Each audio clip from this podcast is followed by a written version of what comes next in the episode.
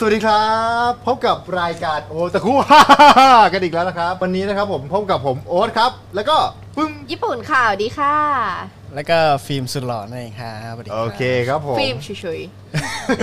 ฟิล์มเฉยๆโอเคครับผมก็อย่างที่เราทราบกันดีนะครับในหัวข้อคลิปเลยว่า เราจะมาพูดถึงเรื่องที่เราเคยพูดถึงมาแล้วแหละเออก็คือ เรื่องของตัวละครที่ชีวิตบัดซบเดี๋ยวๆว่าตั้งใจคำนี้จริงๆเหรอ ใช่ใช่คำนี้แหละเออ ก็คือในหัวข้อของ10 ตัวละครสู้ชีวิตแต่ชีวิตสู้กลับ part สองนั่นเองอ่าอ่าเพราะว่า part แรกเนี่ยได้รับความนิยมค่อนข้างสูงเลยเราก็เลยออแล้วก็มามีคนแบบว่ามาเสนอว่า เฮ้ย คนนี้ละพี่คนนั้นละพี่ คนโน้นไม่ต้องเหรอพี่ห่วงครับมีอีกเพียบครับผม ใช่เยอะมากเยอะแบบเออ ทำบินเลยอีกสิบเพสิบ part เลยสิคะ ใช่เพราะแบบเราย้อนกลับไปดูในแบบอ่า อ่าอนิเมะเนี่ยเออแล้วก็คนพบนะว่าเฮ้ยแต่ละตัวแต่ละตัวละครนี่มันแบบ มันก็มีตัวละครที่แบบชีวิตลำบากเยอะมากเลยนะ ทั้งต่อให้มันเป็นแบบว่าวันเนี้ยเราก็เลยจะเอา 10 ตัวละครที่แบบว่าต้องเรียกได้ว่าสู้ชีวิตแต่ชีวิตสู้กลับเนี่ยเออคือแบบว่าเจอชีวิตเจอความลำบากมากๆเนี่ยมาพูดคุยให้ฟังกันครับว่ามีใครบ้างที่เรา list มาในวันนี้ อันนี้ อ่า EP ที่เท่าไหร่ละ อันนี้เป็นอ่า part สองครับผมอ่า จะเรียกว่าเป็น EP 2.1 ก็ได้เออ EP สองแล้วกัน ใช่ใช่โอเค เรามาเริ่มจากตัวไหนก่อนดีครับ เรื่องเรื่องตัวไหนก่อนเริ่มจากข้างล่างขึ้นก็นะครับสำหรับตัวละครตัวแรกที่เราจะพูดถึงวันนี้นะครับ ก็คือตัวละครที่ชื่อว่าอิคาริชินจิอ่าอ่าหลายคนเนี่ยอาจจะไม่ไม่คุ้นหูกับชื่อของตัวละครนี้นะครับ เพราะว่าอ่ามันเป็นการ์ตูนที่เก่ามากๆแล้วอะเออเป็นแบบอนิเมะยุคยุคไหนดีอะเออผมว่านะมันมันน่าจะก่อนโคนันอีกมั้งเออซึ่งต้องต้องนับว่าเก่าอะเออแล้วคราวเนี้ยคราวนี้เรามาพูดถึงตัวละครตัวนี้กันทำไมตัวละครนี้ตัวนี้ถึงติดอันดับอ่าสิบอ่า ตัวละครสู้ชีวิตกันเนาะโอเค เรามาเริ่มจากต้นกำเนิดของตัวละครตัวนี้เลยครับเขาเนี่ยเป็นเด็กคนหนึ่งเออที่เป็นลูกของนักวิทยาศาสตร์สองคน โดยที่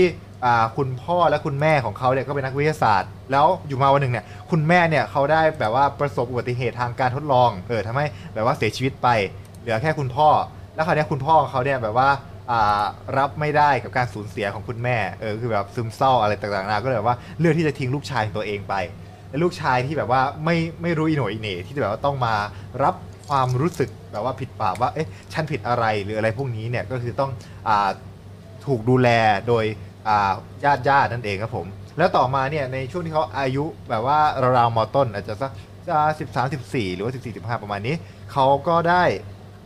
เขาก็ได้ถูกเรียกตัวมาโดยคุณพ่ออีกครั้งหนึ่งครับผม ซึ่งการเรียกตัวของเขาเนี่ยมันไม่ใช่ว่าจะเป็นการแบบว่ากลับมาสานสัมพันธ์กับคุณพ่อเออคุณพ่ออะโตแล้วงั้นก็ขอเลี้ยงหน่อยนะไม่ใช่ มันคือการที่เรียกลูกชายออกมาเพื่อใช้งานครับผม เพราะว่าอ่าด้วย setting ของอ่าอนิเมะเรื่อง Evangelion เนี่ยก็คือโลกที่แบบเป็นเหมือนกับโลกอนาคตที่อ่าถูกปีศาจบุก เออ แล้วก็เลยต้อง สร้างหุ่นรบขึ้นมาเพื่อที่จะต่อกรกับปีศาจเหล่านั้น เออ เป็นเหมือนอนิเมะกันดั้มหรืออะไรพวกนี้เลย แต่ว่าไอ้หุ่นรบพวกนี้เนี่ยอ่ามันมีกฎก็คือแบบว่าจะมีแค่เด็กครับที่สามารถขับขี่ได้ เออ ซึ่งตอนนั้นเนี่ยอ่าเด็กที่แบบว่าเป็นคนขับเนี่ยเขาแบบว่าบาดเจ็บจากการต่อสู้ครั้งล่าสุด เออทำให้อ่าพ่อเนี่ยตัดสินใจเรียกลูกชายมาคืออิคาริชินจิเนี่ยออกมาเพื่อที่แบบว่าใช้งานให้ไปขับหุ่นรบซึ่งด้วยความที่ว่าเขาอะอยู่ๆก็โดนเรียกมาแล้วไม่รู้เรื่องอะไรเลย เออ ก็ ทำไมผมต้องทำอะผมไม่อยากทำแต่สุดท้ายก็ต้องโดนทำไปอยู่ดี เพราะว่าถ้าเกิดว่าอ่าชินจิไม่ทำนะอ่าสาวที่แบบว่าเป็นคนขับก่อนหน้านี้ที่บาดเจ็บหนักๆอะจะต้องเป็นคนขับแทนเออชินจิก็เลยอะยอมเสียสละก็ได้วะและหลังจากที่แบบชินจิขึ้นไปขับปั๊บได้ฟัดกับหุ่นปั๊บปรากฏว่าชินจิทรมากครับผมเพราะว่าหุ่นมันโหดมากๆ เออหุ่นมันโหดมากแล้วคราวเนี้ยก็แบบปีศาจก็แบบอ่าแบบว่าจนทำให้ชินจิมันสู้ไม่ไหว เออ แล้ว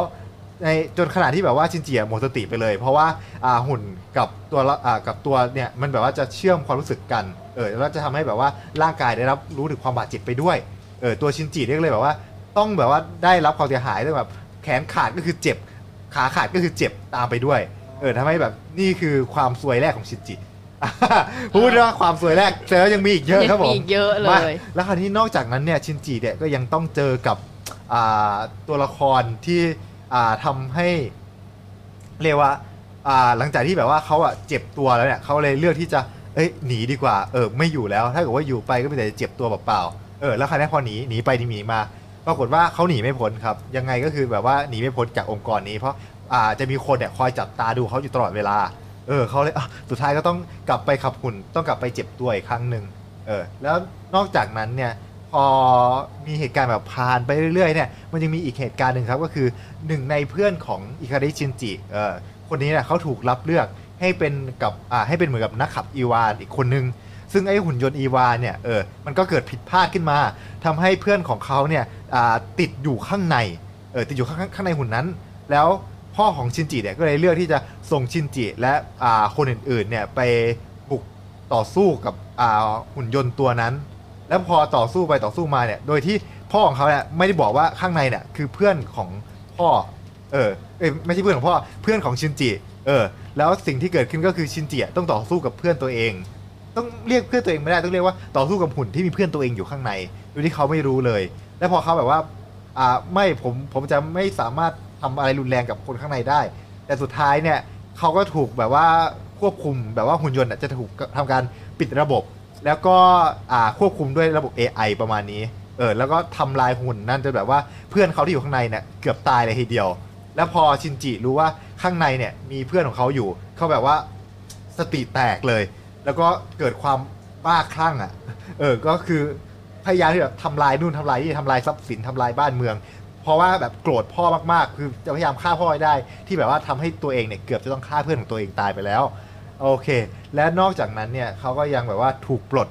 อ่าหลังจากถูกปลดออกจากหน้าที่เนี่ยไอ้ที่เขาจะได้กลับบ้านอย่างสงบ ปรากฏว่าก็ไม่ใช่อีกครับ เพราะว่ามีมีแบบว่าพวกอสูรอ่าอสูรพวกเนี้ยเขาจะเรียกเทวทูต พวกเทวทูตเนี่ยบุกเข้ามา แล้วเพื่อนๆของชินจิรับมือไม่ไหวแล้วชินจิก็ต้องกลับมาขับหุ่นอยู่ดี แล้วไอ้การที่เขาแบบกลับมาเนี่ยมันยังไม่จบนะครับ มันก็ยังมีอ่าเหตุการณ์ที่แบบว่าเพื่อนของเขาเนี่ย ถูกกลืนกินเข้าไปโดยเทวทูต แล้วพอเขาแบบว่าเห็นว่าเพื่อนถูกกลืนเข้าไปอะเขาเลยว่าบ้าคลั่งแล้วก็แบบว่าอ่าจู่โจมเทวทูตนั้น จนแบบว่าเกิดเหตุการณ์บางอย่าง ซึ่งไอเหตุการณ์เนี้ยมันคือเหตุการณ์แบบว่าระเบิดล้างโลก ซึ่งเรียกว่า third impact เออไอ้นี่ในหนังเนี่ยก็คือแบบว่าเป็นเหตุการณ์ที่เกิด third impact ขึ้น เพราะว่าชินจิเลือกที่จะแบบว่าช่วยเพื่อนแทนที่จะช่วยโลก เออแล้วหลังจากนั้นอะเขาก็ตื่นขึ้นมาอีกทีใน ในยานลำหนึ่งเออแล้วก็คนพบว่าตัวเองอะถูกใส่ปลอกคอไว้ แล้วก็คนพบว่าเนี่ยมันเป็นอนาคตที่ผ่านไปหลายสิบปีแล้วนะเออเป็นโลกที่แบบว่าหลังการล่มสลายที่ชินจิเป็นคนก่อ และทุกคนเนี่ยก็แบบว่าทรีตกับชินจิแย่มากเพราะว่าชินจิเนี่ยเป็นต้นเหตุของการที่โลกระเบิดเออของการที่แบบว่าเกิดภัยพิบัติขึ้นเออแล้วชินจิก็ก็แบบทำตัวไม่ถูก แล้วอ่าสาวที่ชินจิเคยช่วยไว้ก็มาช่วยชินจิครับผม แล้วปรากฏว่า อ่าพอไปอ่าพอแบบว่าพอเขาไปอยู่ด้วยกันเนี่ยเออชินจิก็พยายามที่แบบว่าจะผูกสัมพันธ์กลับคืน แต่ปรากฏว่าสาวคนนี้นะมันเป็นสาวคนละคนกันกับที่แบบว่าช่วยชินจิเอกกับคนที่ชินจิช่วยไว้ เป็นเป็นคนละคนกับที่เป็นเพื่อนของชินจิ เป็นเหมือนกับอ่าร่างโคลนนิ่งเออทำให้ชินจิอะอ๋ออะไรเนี่ยแบบความสัมพันธ์ของเรามันไม่มีอีกต่อไปแล้วใช่ไหมชินจิก็เงาเงาจนกระทั่งมาเจอกับอ่าเพื่อนชายคนหนึ่ง อ่าแล้วตัวเพื่อนชายคนนี้เนี่ยเขาก็แบบว่ามาสอนชินจิแบบว่าเล่นเปียโนมาแบบว่านี่นะโลกโลกเนี่ยคือโลกที่เกิดขึ้นหลังจากที่เกิดการระเบิดนะ แต่ว่านายนายนายไม่ต้องกังวลนะเราจะอยู่ข้างนายเสมอ ก็เป็นอีกหนึ่งความรักครั้งใหม่ของตัวชินจิ แต่ทว่าแต่ยังไม่พอ แต่ถ้าว่ามาแล้ว หลังจากที่ทั้งสองคนนี้แบบว่าเขามีความสัมพันธ์กันที่แบบเริ่มลึกซึ้งแล้วเนี่ยเขาก็แบบว่าได้ขับหุ่นด้วยกัน แล้วพอขับหุ่นด้วยกันปั๊บเนี่ยเออก็ได้ออกไปทำภารกิจารกิจเนี่ยหลังจากที่ระหว่างต่อสู้ระหว่างที่ทำภารกิจเนี่ยมันมันเกิดเหตุฉุกเฉินขึ้นมา ที่ทำให้เพื่อนของเขาเนี่ยจะเป็นต้องสละชีพแล้วก็เกิดแบบว่าหัวระเบิด หัวระเบิดระหว่างขับขี่เลย ต่อหน้าชินจิทำให้ชินจิแบบอ้าฮะอีกแล้วเหรอวะเกิดเรื่องอะไรขึ้นเนี่ย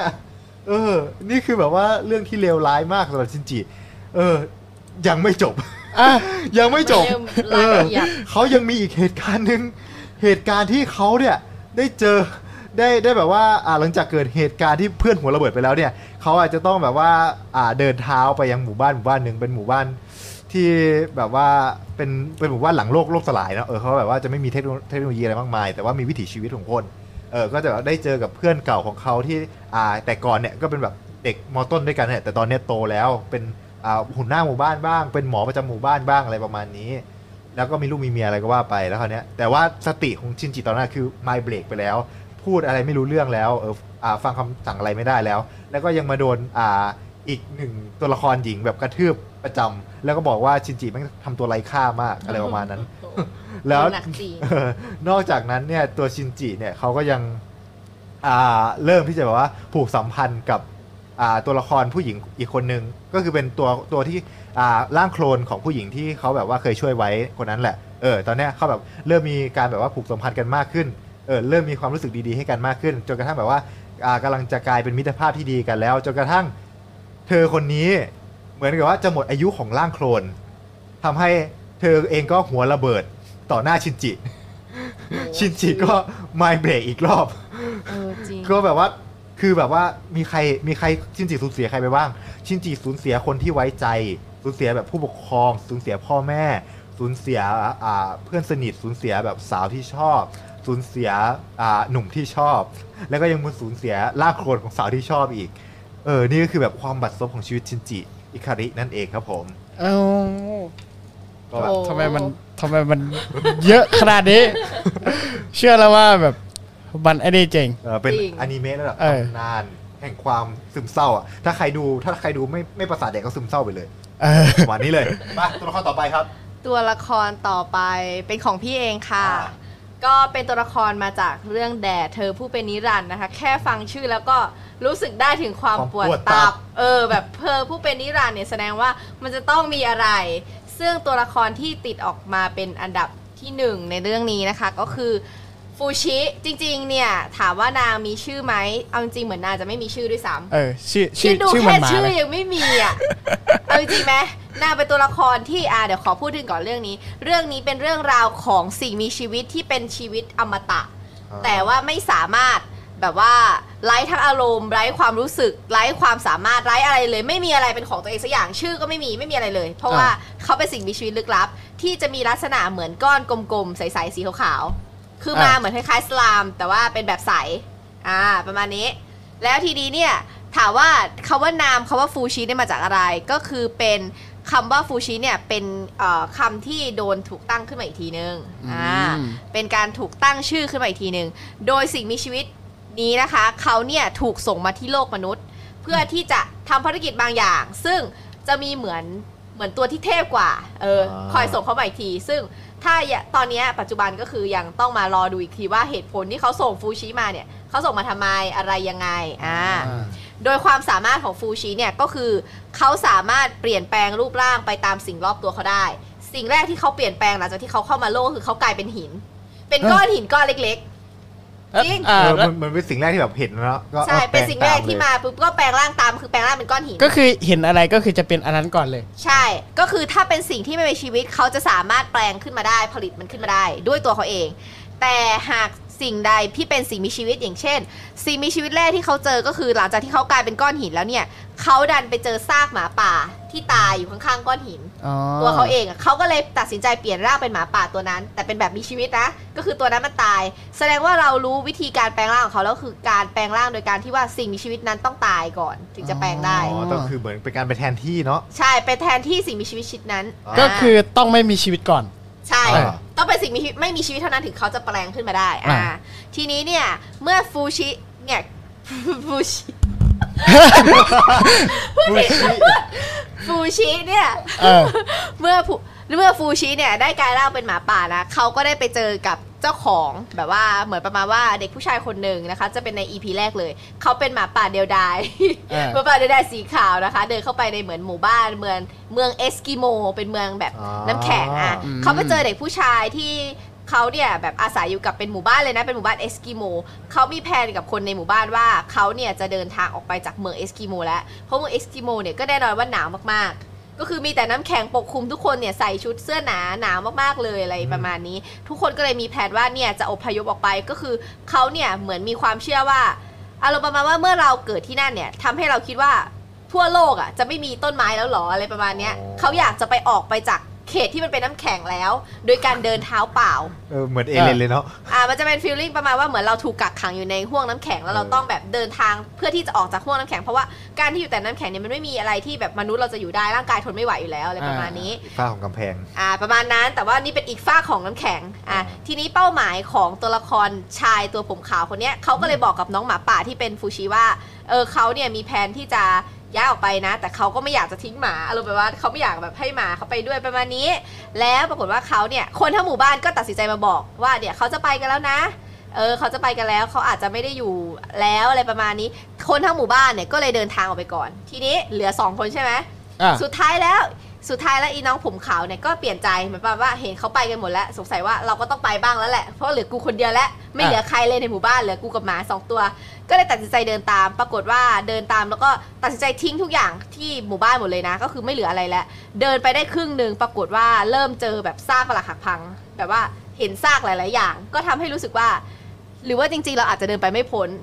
เขาก็เลยตัดสินใจเดินกลับมาที่บ้านเหมือนประมาณว่าเขาเดินผ่านพายุหิมะอย่างหนาวๆกลับมาเลยอะปรากฏเดินกลับมาปุ๊บเดินกลับมาปุ๊บ ปรากฏว่าก็รู้สึกว่าแบบเขาหันมาพูดกับหมาเขาประมาณว่าแบบ เขามั่นใจว่าไอ้คนที่เดินไปอะ ไม่น่ามีใครรอดสักคนอะอ๋ออ๋อ คือก็เขาเดินไปแล้วเจอแต่ซากอะมันจะเหลืออะไรอะแล้วตัวเขาเองตัวผู้ชายคนนั้นเองก็ป่วยหนักแล้วอะแบบ คือเราโดนพายุหิมะหนักๆโจมตีก็คงร่างกายทนไม่ไหวก็น้ำมูกไหลน้ำตาไหลแล้วอะอะเขาก็เลยยืนแล้วเขาก็ไปยืนวาดรูปน้องหมา กับรูปเขาไว้สองคนไว้ที่ผนัง แล้วน้องหมาก็นั่งเฝ้าจนวินาทีสุดท้ายเลย ก็คืออม นั่งเฝ้าข้างกองไฟในบ้านที่ไปไหนไม่ได้อะแล้วสักพักหนึ่งน้องหมาป่าก็กลายร่างเป็นตัวผู้ชายคนนั้น ก็แปลว่าอะไรก็แปลว่าน้องผู้ชายผมขาวก็ตายไป ก็เลยทำให้ตัวตัวของฟูชิเนี่ยกลายร่างเป็นมนุษย์คนนั้นได้ แล้วทีนี้ฟูชิเนี่ยความที่เราเป็นอมตะใช่ไหมก็เลยตัดสินใจว่าจะทำตามความฝันของไอคนที่ตายไปให้สำเร็จอ๋อนางก็เลยตัดสินใจใช้ร่างของไอคนที่เป็นคนเนี่ยอ่าเดินทางต่อไปจนแบบว่าไปพบไปแบบไปพบ ไปพบเมืองจริง ๆ แล้ว เดินข้ามทวีปหน้าหนาวออกไปเลยอะอ่าคือเดินไปถึงเพราะว่านางมีร่างกายอมตะฉะนั้นไม่จำเป็นต้องใช้อะไรเลย ไม่ต้องกินอะไรไม่ต้องพูดอะไรก็อยู่ได้อะอ่าหลังจากนั้นก็คือนี่แค่ EP เดียวนะคะโอ้แล้วก็ทีเดียวเนี่ย เป็น EP เดียวที่แค่ EP เดียวเราก็ตับสลายกันแล้วอะเออแบบตับแตกแล้วนะคะ ตายแล้วเออแล้วก็ผ่านไป EP ที่ 2 เนี่ย เราจะไม่ขอเล่าเยอะนะคะว่าเป็นอะไรแต่ขอบอกคร่าวๆว่า หลังจากที่น้องเดินทางออกไปแบบว่า เหมือนประมาณว่าผจญภัยไปเรื่อยๆ แล้วก็ได้รับเควสต่างๆ น้องก็เริ่มมีอารมณ์ความรู้สึกเริ่มแบบมีความเป็นมนุษย์มากขึ้นอะไรประมาณนี้ แล้วก็น้องเองก็เปลี่ยนร่างไปเรื่อยๆ ก็หมายถึงว่าน้องก็ไปแล้วก็มีเกิดการสูญเสียอะไรประมาณนี้ ก็เลยรู้สึกว่าน้องเป็นหนึ่งตัวในหนึ่งตัวละครที่ค่อนข้างสู้ชีวิต เพราะว่าหนึ่งคือน้องเกิดมาแล้วไม่มีอะไรไม่รู้อะไรแล้ว ลองนึกดูว่าวันใดวันหนึ่งอะพอเราแบบวิวัฒนาการจนเรากลับมานึกคิดได้ว่าเฮ้ยสิ่งนั้นเราควรจะรู้สึกเสียใจมากๆมันจะรู้สึกล้ำค่ามาก เหมือนเราไม่รู้มาก่อนว่า เราสิ่งนั้นเราต้องเสียใจอะอ๋ออ๋อเออ มันก็เลยเป็นอะไรที่กระตุ้มต่อมน้ำตาน้ำตาคนดูได้นะคะ ซึ่งปัจจุบันนี้นะคะเหมือนอนิเมะประกาศทำ season 2แล้วเพราะว่าเรตติ้งค่อนข้างดีมาก มีช่วงหนึ่งเลยก็คือเรื่องนี้ก็ติด top ที่แบบว่าอยู่บนบนอนิเมะที่ดังมาแรง อ๋อ และอ่าอ่า season หนึ่งเนี่ยดูได้ที่ไหนครับผม season หนึ่งก็สามารถดูได้ทั้ง Netflix Bilibili หรือว่าทั่ว ๆ ไปเลยอ๋อมีหมดเลยมีหมดเลยแต่ใช่ก็สามารถไปดูได้ season หนึ่งแต่ว่าแนะนำนะคะ ดู 1 ตอนแล้วก็พัก อันนี้วิธีการดูนะคะ เดี๋ยวจะแนะนำวิธีการดูสไตล์รายการโอตาคุ55นะคะ โดยญี่ปุ่นก็คือดู 1 EP เตรียมทิชชู่ไว้ข้างกายด้วยนะคะ เตรียมไว้เลย1 EP อ่าแล้วก็พักร้องไห้ เสร็จแล้วก็เว้นหนึ่งอาทิตย์แล้วก็ดูอีก EP ที่ 2 แล้วทำอย่างนั้นอยู่ประมาณ ผ่านไปประมาณ 5-6 ตอนรู้สึกเหนื่อยไม่อยากดูต่อ เพราะว่าอะไรรู้ไหมไม่ใช่ว่าไม่ไม่สนุกนะคะ สนุกมากๆแบบดีมากเขาทำออกมาได้กินใจภาพสวย แล้วก็มีฉากแอคชั่นด้วยเล็กๆน้อยๆถ้าใครอยากดูมีครบ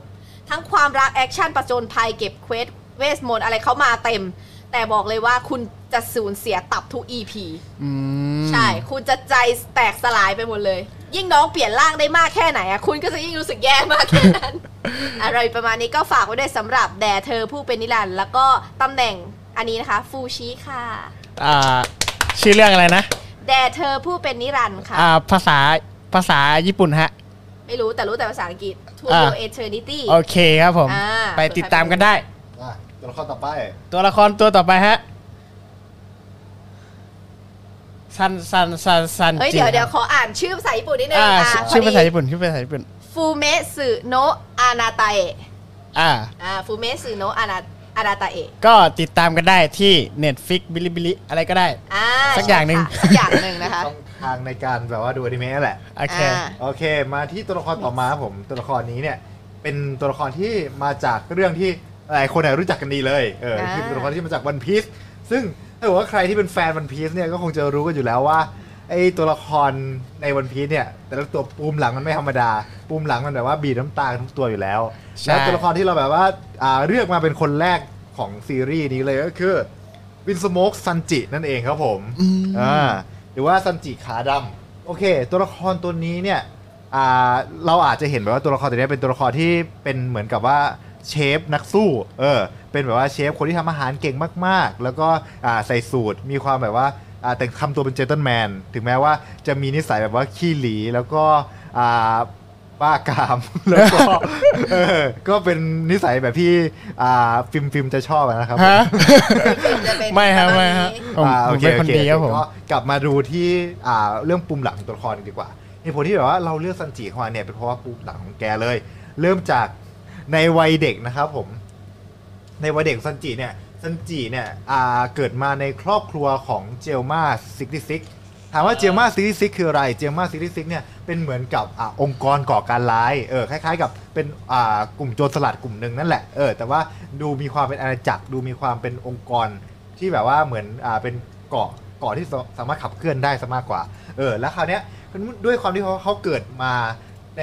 แบบว่าเป็นลูกหลานเออเป็นลูกของอ่าหัวหน้าเออเป็นลูกของหัวหน้าเนี่ยก็เลยทำให้เขาเนี่ยต้องแบบว่าฝึกฝนร่างกาย แล้วก็ทำการดัดแปลงร่างกาย เพื่อที่จะให้เป็นอ่า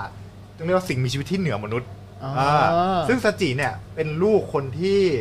อ่าน่าจะเป็นลูกคนที่สี่เออแต่ว่าลูกเนี่ยเขาเรียงลำดับเป็นลูกสาวคนแรกเออจะมีเรจู แล้วก็ต่อมาเป็นลูกชายคนต่อมาก็จะเป็นอ่าอิอิชิจิ แล้วก็จะมีอ่านิจิแล้วก็ซังจิ แล้วก็อ่าคนที่อ่าคนที่ห้าเนี่ย คนที่ห้ามิจิเลขเลขเลขสี่ภาษาญี่ปุ่นว่าอะไรอะโยนไม่ก็ชิอิจินิซังโยโยจิ เออโยจิจิเนาะเออ ก็นั่นแหละก็คือแบบว่ามีกันแบบว่ามีลูก 5 คน เออ แล้วคราวเนี้ยไม่โยนก็ชิด้วยความแบบว่าผิดพลาดบางอย่างเนี่ยทำให้ซันจิเนี่ยเขาไม่เก่งเหมือนพี่ๆ เออเขาไม่เก่งเหมือนพี่ๆ น้องๆ ที่แบบว่ามีความสามารถเหนือมนุษย์แบบทำลายทุบ ตึกทุบอะไรได้อ่ามากเลย เออ แล้วแต่ในขณะเดียวกันน่ะ ด้วยความที่ว่าเขาไม่ได้มีพละกำลังที่เหนือมนุษย์เขาไม่ได้เก่งแบบนั้นน่ะเออแต่ว่าเขาก็มีความอ่อนโยนเออเพราะว่าซันจิเป็นคนที่แบบว่าชอบทำอาหาร ชอบทำอาหารไปให้คุณแม่ของเขาที่แบบป่วยอยู่เออแล้วด้วยความที่แบบว่าเขาเป็นตัวละครตัวเดียวแบบว่าคนเดียวในครอบครัวเนี่ยที่มีความอ่อนโยนเนี่ยทำให้เขาแบบถูกเพ่งเล็งโดยคุณพ่อ คุณพ่อก็จะจะแบบว่าเกลียดเขามากที่เขาเรียกไงอะที่เขาแบบว่า ทำให้คุณพ่อผิดหวัง เออ เป็นคนที่แบบว่าเป็นอ่าเป็นเหมือนผลงานที่ผิดพลาดผลงานที่ล้มเหลวของตัวคุณพ่อ เพราะคุณพ่อเป็นนักวิทยาศาสตร์ นักนักวิทยาศาสตร์เขาจะแบบว่าคาดหวังอ่าผลที่ดีออกมาเสมออะไรประมาณนี้ แล้วคราวเนี้ยด้วยด้วยสิ่งที่เกิดขึ้นเนี่ยหลังจากแม่ของซันจิเนี่ยได้แบบว่าเสียไปเนี่ยเขาว่าจับซันจิเนี่ยไปขังครับผมไปขังคุก แล้วก็แบบว่าโหดร้ายมากอ่าใส่หน้ากากเหล็กอะเพื่อที่แบบว่าไม่ให้ไม่ ไม่อยากฟังเสียงของซันจิเออ แล้วก็จับไปขังคุกใต้ดิน แล้วก็สร้างสตอรี่สร้างเรื่องราวเลยว่าซันจิตายไปแล้วนะเออลูกของฉันคนนี้ตายไปแล้วเออที่ที่ไหนได้คือแบบว่าจับซันจิไปขังไว้ แล้วซันจิคือแบบว่าพยายามแบบอ้อนวอนขอร้อง พ่อครับผมจะพยายามมากกว่านี้ พ่อครับผมจะเก่งมากกว่านี้ ขอร้องแล้วครับ ผมช่วยช่วยอย่าขังผมเลยอย่าทรมานผมเลยอะไรประมาณนี้เลย เออ แล้วก็มีอยู่คนเดียวที่แบบว่าซัน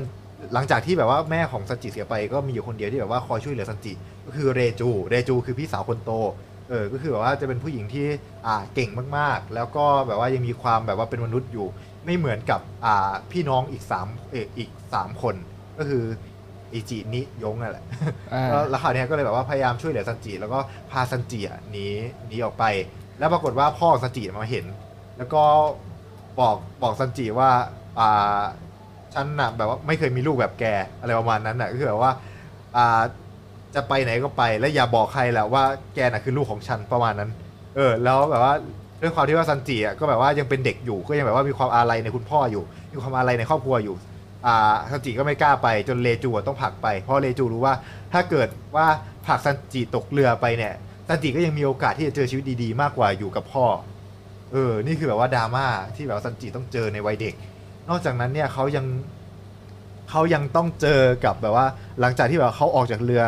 ของพ่อแล้วเนี่ยเขาก็มาขึ้นเรือเป็นแบบว่าเด็กเขาเรียกว่าอะไรนะเป็นเหมือนเด็กล้างจานให้กับเรือที่เป็นเรือภัตตาคารเรือโรงแรมอะไรประมาณนี้ และคราวนี้เนี่ยอ่าก็เกิดโจรสลัดมาบุก แล้วโจรสลัดโจรโจรสลัดเนี่ยเขาเรียกว่าเซฟขาแดง ซึ่งเซฟขาแดงเนี่ยก็ได้เดินทางเข้ามาในเรือ แล้วก็ปล้นเรือลำนี้ พร้อมกับบอกกับอ่าทุกคนอ่าจะเรียกว่าไงเนี่ยซันซันจิอะก็ออกมาเหมือนแบบว่ามาปกป้องทุกคนเออบอกว่า ทำไมพวกนายถึงแบบว่าอ่ามาทำอย่างนี้ล่ะอาหารเรื่องสำคัญนู่นนี่อะไรมันพูดไปเพราะมันบอกว่ามันมีความฝันว่ามันอยากอ่าไปออบลูออบลูเนี่ยก็คือเป็นทะเลที่มีวัตถุดิบจากทุกจากทะเลทุกที่เลย เป็นแบบว่าสถานที่ในฝันของครอบอาของพวกเชฟทุกคนประมาณนี้ แล้วเหตุการณ์หลังจากนั้นน่ะก็คือแบบว่าเรือไปชนกับอ่าบางอย่างเออเหมือนแบบไททานิกเลยที่แบบชนกับภูเขาน้ำแข็งอะไรแบบเนี้ยทำให้แบบว่าเรือล่ม เออแล้วคราวนี้พอเรือมันเรือล่มทั้งแบบเรือของคนที่โดนปล้น แล้วก็เรือของโจรสลัดที่มาปล้นด้วย แล้วก็เหลือแค่ซันจิกับเซฟเออแล้วหลังจากนั้นเหตุการณ์ก็คืออ่าเซฟเนี่ยก็แบบช่วยชีวิตซันจิไว้ แล้วก็อ่าเอาอาหารให้ซันจิส่วนหนึ่ง แต่ว่าอ่าหลังจากนั้นน่ะหลังจากที่แบบว่าใช้เวลากินอาหารอ่าเป็นขนมปังก้อนเดียวเนี่ยอยู่แบบว่าสักหลายเดือนเลยอะเออจนขนมปังมันขึ้นราแล้วซันจิแบบว่าไม่นะนี่นี่มันแบบว่า เป็นสิ่งที่ฉันไม่ได้ต้องการมาตลอดประมาณนี้แล้วเขาก็อดอาหารจนแบบว่าผอมซูบแล้วจนจนถึงจุดๆหนึ่งอะเออเขาอะจะต้องแบบว่าไม่ได้แล้วฉันต้องแบบว่าไปขโมยอาหารจากเซฟ แล้วพอไปขโมยเนี่ยแล้วก็เอามีดกรีดที่ถุงอะปรากฏว่าไอ้ไอ้ถุงนั่นอะมันเต็มไปด้วยทองคำซึ่งก็คือไม่มีอาหารเลยหมายความว่าเซฟอาหารทั้งหมดที่เซฟแบ่งให้นะเออก็คืออาหารทั้งหมดที่เซฟมีแล้ว ก็คืออ่าพยายามที่จะให้ซันจิรอดชีวิตแล้วก็ นอกจากนั้นเนี่ยซันอ่าเซฟเองก็ก็ตัดขาตัวเองเพื่อที่จะช่วยเหลือชีวิตซันจิ เออ แล้วซันจิถามว่าเพราะอะไร เออ เซฟก็บอกว่ามันเป็นเพราะว่านายมีความฝันเดียวกับฉัน และฉันหวังว่านายจะทำตามความฝันนี้แทนฉันได้แล้วฝันนั้นก็คือการตามหา All Blue นั่นเอง เพราะเซฟเองเนี่ยก็เป็นเชฟที่เก่งคนหนึ่ง เออ แล้วหลังจากนั้นเนี่ย อ่า ก็มีเรือมาแบบมารับ เออ มา มา มามาแบบว่ามารับแล้วซันจิก็ขอความช่วยเหลือ ทั้งเซฟและซันจิเนี่ยก็เลยหนีไปเปิดภัตตาคารกลางทะเลกัน อ่าก็แบบว่าเพราะว่าเชื่อว่าทะเลเนี่ยมันควรที่จะมีแบบร้านอาหาร ไม่งั้นมันก็ไม่งั้นทุกคนมันก็ต้องอดตายสิอะไรประมาณนั้น เออ แล้วนอกจากนั้นเนี่ยก็ยังแบบว่า ก็ยังถูกเคี่ยวเข็นโดยตัวเซฟเอง เซฟเนี่ยในฐานะเซฟขาแดงเนี่ยแกเป็นแบบคนที่ใช้ขาเก่งมากๆ แต่ก็ต้องสูญเสียขาไป เพราะว่าได้ทำการฝึกวิชาให้กับซันจิ จนกลายเป็น AKA จนกลายเป็นฉายาซันจิขาดำนั่นเองครับผม โอเคอ่า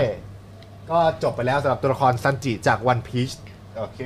อ่าตัวต่อไปต่ก็อไปอะของวพี่นญี่ปุ่มาน ที่พี่ญี่ปุ่นอีกครั้งหนึ่งแล้วนะอ่าเราคะ พูดอยู่สองคน เออใช่ก็ก็คือคือก็คือชิลแล้วนะคะ มามั มันบังเอิญว่าอยู่ตำแหน่งนี้พอดีก็ตัวละครต่อไปนะคะ มาจากเรื่อง โตเกียวรีเวนเจอร์ก็คือไม่จริง ๆ ไม่อยากใส่น้องเข้ามาเลยนะคะ เพราะว่าเป็นมัมหมีน้องค่ะ อ่า เออที่จะพูดถึงก็คือ พี่ทักพี่เทคนะคะ หรือน้องจ๋าหรือว่าทาเคมิจิฮานาคาคินั่นเอง ถามว่าทำไมน้องต้องอยู่ในหมวดนี้นะคะ ก็ขอพูดเริ่มเรื่องก่อนก็คือตัวละครของทาเคมิจิเนี่ย เป็นตัวดำเนินเรื่องจากเรื่องโตเกียวรีเวนเจอร์ก็คือตัวน้องเนี่ย มีภารกิจสำคัญก็คือเริ่มแรกมาก่อนน้องเนี่ย ในตัวอนิเมะเนี่ยเขาจะฉายให้เห็นถึงตัวทาเคมิจิตอนโต ก็คือเป็นช่วงของวัยทำงานและทาเคมิจิเนี่ยทำเหมือนประมาณว่าพาร์ทไทม์อยู่ร้านหนังสือ อะไรประมาณนี้นะคะ เขาเนี่ยกลับดันไปเห็นแบบว่าฉากสะเทือนใจผ่านทีวีนะคะ ก็คือเหมือนประมาณว่าเห็นข่าวว่าแฟนเก่าของของเธอเนี่ยของของตัวของตัวเองของทางตัวเองเนี่ยอ่าเสียชีวิต ก็เลยทำให้รู้สึกแบบว่า เอ้ยแบบ รู้สึกไม่ดีอะไรประมาณนี้เพราะเป็นแฟนเก่าแล้วก็เป็นแฟนคนเดียวในชีวิตของทาเคมิจิด้วย ซึ่งทุกคนเนี่ย ถ้าเคยดูในฉบับตัวอนิเมะก็จะรู้ดีอยู่แล้วว่า น้องเองนั้นก็ทำมาเพื่อคนนี้คนเดียวอารมณ์ประมาณว่าย้อนเวลาไปสิบรอบเพื่อเธอคนเดียวอะไรประมาณนี้นะคะช่วยช่วยชีวิตแฟนอ่าทีนี้พอหลังจากนั้นนะคะ น้องถึงได้ติดอันดับมาเนี่ยก็เพราะว่าเริ่มจากการที่น้องเนี่ยย้อนเวลากลับไปนะคะ น้องเนี่ยได้เข้าไปเพื่อที่จะเข้าไปอยู่ในองค์กร หรือเขาเรียกว่าแก๊งนักเลงที่เรียกว่าโตเกียวมันจิไคอ่าซึ่งหัวหน้าแก๊งตอนนั้นเนี่ยก็จะเป็นตัวของซาโนะมันจิโร่หรือว่าไมกี้แล้วก็มีรองหัวหน้าก็คือดราเคนเมื่อเราเข้าไปเนี่ยความที่แบบการที่เราเนี่ยในตอน part ของอดีตเราต้องมองนึกถึงด้วยว่าทาเคมิจิเนี่ยลาออกจาก จากโรงเรียนของจังหวัดนั้น แล้วก็ย้ายมาอยู่อีกที่หนึ่งเมื่อตอนประมาณขึ้นมเกือบเกือบจะขึ้นมปลายประมาณมต้น ก็เริ่มย้ายออกมาแล้ว ก็เลยทำให้น้องเนี่ยไม่ได้ฝึก scale skill การเป็นนักเลงที่แบบเตะต่อยอะไรเงี้ยน้องก็มาเรียนหนังสือตั้งหน้าต่อไปทำให้น้องเนี่ยยังไม่มีแบบพละกำลังมากพอพอน้องย้อนกลับมาเนี่ยความที่แบบเฮ้ยเราเป็นมนุษย์เงินเดือนเราทำงานมาตลอดอะแล้วอยู่ๆเราให้เรากลับไปต่อยตีไปสู้เหมือนตอนที่เราเด็กๆเนี่ยมันก็คงทำไม่ได้ทำให้น้องเนี่ยก็โดนแบบชกต่อยซะน่วมเลยนะคะ ก็เลยแบบว่า แต่น้องเนี่ยก็ยังมีกำลังใจที่ดีนะคะ จากตัวแฟนของเขาในอดีตก็คือตัวของฮีนะทำให้เขาเนี่ยตั้งปณิธานว่าเขาเนี่ยจะช่วยแฟนเขาให้ได้ ซึ่งในแต่ละครั้งที่เขาย้อนกลับมา ซึ่งซึ่งแต่ในแต่ละครั้งที่เขาย้อนกลับมาเนี่ยเขาก็ยังช่วยฮีนาไม่สำเร็จสักทีอ่าประมาณนี้นะคะ ส่วนถ้าใครดูตรงช่วงของอนิเมะเนี่ยเราจะเห็นหลายฉากเลยว่าทาเคมิจิเนี่ยพยายามจะช่วยเหลือคนนั้น แล้วก็พยายามจะช่วยเหลือคนนี้ แต่ว่าบังเอิญว่าการไปช่วยเหลือหรือการย้อนเวลาของเขาเนี่ยมันส่งผลให้ตัวละครอื่นๆเนี่ยมีผลกระทบไปด้วยก็คือ เขาเนี่ยได้รู้อนาคตมาก่อนแล้วว่าตัวละครตัวนี้นะคะ จะแบบมีการเสียชีวิตเขาก็ต้องรีบกลับมาแก้ไข บางอันเขาก็ช่วยไว้ได้ บางอันเขาก็ช่วยไว้ไม่ได้ ถึงแม้แต่บางครั้งที่เขาช่วยชีวิตตัวละครตัวอื่นไม่ได้เนี่ยเขาก็ยังสามารถปรับเปลี่ยนวิธีคิดหรือว่าแนวแนวแบบว่าสามารถห้ามบางคนไว้ได้ไม่ให้ไปฆ่าคนนั้นเหมือนในกรณีที่เหตุการณ์ที่บาจิเคสเกะเสียชีวิตในศึกของบารุฮาระอะ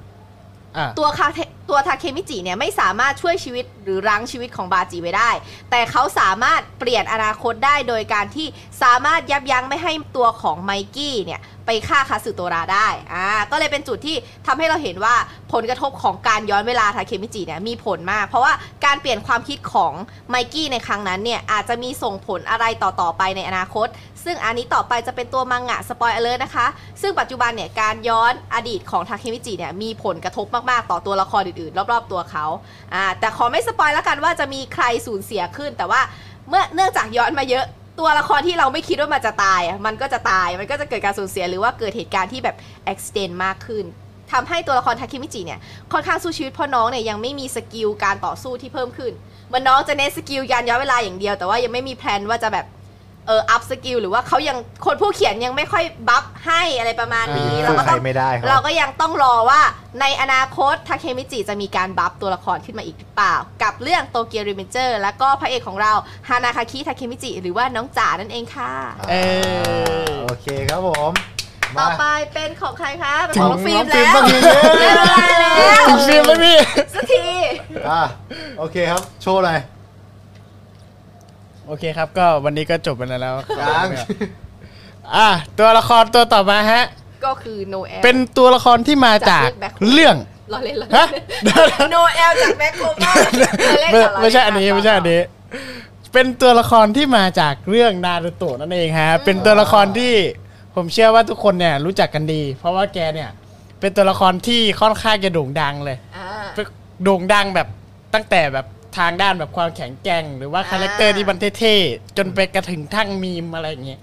ก็ไม่น้อยหน้ารุ่นที่สองเลยไม่น้อยหน้าใช่ใช่ใช่มีมน้องเขามา ก็คือเพนนั่นเองฮะ ก็คือจะอ่าเราจะเหมารวมเลย ทั้งทั้งหมดทั้งทั้งทุกคนที่เป็นเพนอะมีใครบ้างคะอ่าก็มีอ่าคนแรกก็คือยาฮิโกะฮะอ่าแล้วก็นางาโตะแล้วก็โคนันนะผม ยอดนักสืบใช่ไหม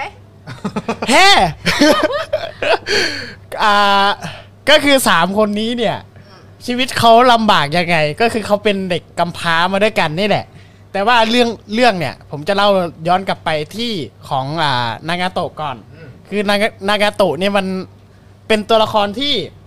มีสตอรี่แบ็กสตอรี่ออกมาให้เราได้เห็นกันนั่นเอง ค่อนข้างที่จะเป็นแบบเหมือนเสาหลักของเพลงเลยเนาะ ใช่ เป็นเสาหลักครับ เพราะว่าอยู่มาตลอดคนอื่นนี่ก็คือเป็นแล้วตไม่กเขาไม่ใช่ปานอะไรเหลือเพราะเขาเป็นเสาหลักอะปานอะไรฮะ ปานอะไรดี ปานปานเนตรสังสาระปานแรงโน้มถ่วง ปานสังสาระ เออ ปานรังสาระเออ เออ ปานความเจ็บปวดเออก็คือปางโลกใบนี้มันโหดร้าย เอออ่าต่อเลย นางาโตะเนี่ยเริ่มเรื่องมาเนี่ยเขาเป็นเด็กจากตระกูลอุซึมากิฮะก็คืออย่างที่เรารู้ดีๆ รู้กันดีว่าตระกูลอุซึมากิเนี่ยเป็นตระกูลที่เกิดในหมู่บ้านที่มันล่มจมแล้วในยุคของสงครามใช่อ่าเออเพราะว่าอ่า ตระกูลอุซึมากิเนี่ยค่อนข้างที่จะเป็นตระกูลนินจาที่แข็งแกร่งมาก ๆ แล้วคนคนจากหมู่บ้านอื่นๆเนี่ยก็กลัวก็เลยแบบว่าอืมมาถล่มหมู่บ้านทิ้งไปเลย ก็ทำให้อ่าคนในตระกูลอุซึมากิเนี่ยต้องเล่ร่อนฮะต้องออกไปแบบว่าอาศัยหมู่บ้านอื่นอยู่ก็คือกระจายกันตั้งแต่แบบเป็นตระกูลอุซึมากินี่ก็เรียกว่าสู้ชีวิตมากแล้วนะ แล้วก็แกเนี่ยดันมาเกิดในช่วงยุคสงครามอีกฮะ ซึ่งเป็นยุคที่ต้องเรียกว่าสงครามครั้งที่เท่าไหร่ ครั้งที่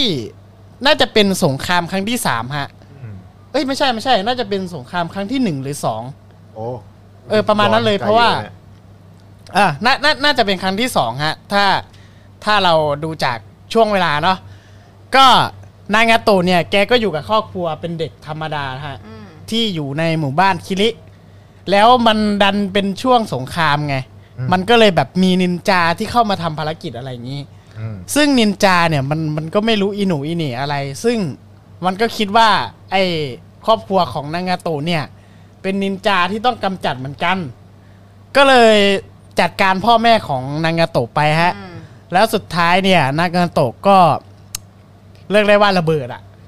ก็เลยจัดการอีนินจาคนนั้นไปเหมือนกัน ซึ่งทำให้เราเห็นเลยว่าในสงครามเนี่ยไม่ว่าจะเป็นฝั่งไหนเนี่ยบางครั้งมันเกิดความไม่ตั้งใจอะด้วยความที่เราก็ไม่ใช่เหยื่อของเขา เขาก็ไม่ใช่เหยื่อของเรา แต่ว่าแบบมันจะรู้ได้ไงว่าเป็นแบบศัตรูกันอะ เออ ก็เลยทำให้นางาโตะสูญเสียครอบครัวตั้งแต่ตอนนั้นฮะ แล้วพอเขาโตมาเนี่ย เขาไม่มีครอบครัว เขาก็เลยต้องเล่ร่อนไปหาแบบขอของกินอะไรประมาณนี้ เป็นเด็กเล่ร่อน เป็นเด็ก ประมาณว่าขอทานเลย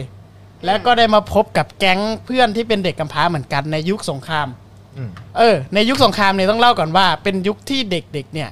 จะเป็นกำพร้ากันแบบเป็นเรื่องปกติเลยอ่าเพราะว่ามันเป็นแบบว่าพ่อแม่เนี่ยต้องออกไปรบอืมพ่อแม่ที่เป็นเนินจาหรือว่าอะไรอย่างเงี้ยแต่ว่าสุดท้ายเนี่ย ทั้งสามคนเนี่ย ก็ได้มาตั้งอ่าตั้งองค์กรที่เรียกว่าแสงอุตสาหเนาะหลังจากที่พวกเขาเนี่ยได้ร่ำเรียนมากับ อาจารย์จิระยะ อาจารย์จิรยะ ซึ่งอาจารย์จิรยะเนี่ยแกก็เป็นหนึ่งในคนที่เข้าร่วมสงครามเหมือนกัน แล้วก็มาเจอกับเด็กอ่าสามคนนี้ก็เลยเลี้ยงดูแล้วก็สอนวิชานินจาจนเด็กทั้งสามคนเนี่ยสามารถเติบใหญ่ไปเป็นนินจาที่แบบว่า เป็นมือโปรแล้ว เออเป็นมือโปรแล้วก็ค่อนอ่าเรียกได้ว่าเป็นนินเป็นจาอิสระนะนินจาที่เรียกได้ว่าควบคุมหมู่บ้านคิริได้คือเลยอะอ๋อในยุคที่แบบมีส ลาสลาแมนเดอร์อะอ่าแต่ว่าสลามันเดอร์เนี่ยแกก็โดนช่วงหลังแกโดนเพนจัดการไปแล้ว เออ แล้วก็เป็นคนที่ก่อตั้งแสงอุตสาหขึ้นมาฮะ และหลังจากนั้นเนี่ย แสงอุตสาหก็ทำทำเรื่องในอุดมคติของคนที่เรียกได้ว่าผ่านอะไรมาเยอะอะเราก็น่าจะรู้กันดี อย่างเช่นไปทำลายหมู่บ้านคนอื่น อ่าเออ ขายเทพพิชิตฟ้าเนี่ย เออ ก็ทำมาแล้ว แต่ว่าชีวิตของเขาเนี่ย ด้วยความที่อ่านางาโตะเนี่ยผ่านสงครามมาเนาะจากอ่ากับซาลาเมนเดอร์ทำให้เขาเนี่ยกลายเป็นคนแบบ ไม่ไม่ค่อยจะสมประกอบอะเป็นคนที่ค่อนข้างอ่อนแอมีจักกะอ่าจักกะค่อนข้างที่จะจำกัด แต่ว่านางาโตะเนี่ยเขาดันมีเนตรสังสาระฮะอ่าเออ แล้วเหมือนเขาเนี่ยจะโดนแบบใช้งานแบบเป็นเครื่องมือซะมากกว่าสำหรับมาดาระนะอ่าฮะเออถึงเขาจะมีแบบได้สั่งสาระอะไรอย่างนี้ฮะผม อะทั้งหมดนี้ก็คือชีวิตของชายที่เรียกได้ว่า ชีวิตแม่งมีแต่ความเจ็บปวด เออเออแล้วก็ เลยชื่อที่มาเป็นอะไรที่มาของชื่อว่าเพนเนาะเออ แล้วก็ใช่เอาเจ็บปวดดันเอาไปลงกับคนอื่นด้วย ใช่เหรอเออ ทุกคนต้องรู้ความเจ็บปวด เออ มึงมีความเจ็บปวดแล้วก็ อยากที่จะเอาลงให้คนอื่นด้วย ก็ให้แชร์ไงเออแชร์แชร์ความเจ็บปวดด้วยนะครับผมเออต้องให้อ่ารุ่นน้องมาไลฟ์โพสต์ให้รุ่นน้องมาไลฟ์โพสต์ให้ โอเค ก็จบกันไปแล้วสำหรับ เพลงนะผมอ่า ตัวละครตัวต่อมาฮะ อ่าคราวนี้เรามาดูที่อุซึมากิอีกคนหนึ่งเลยอ่า อ่าก็คือ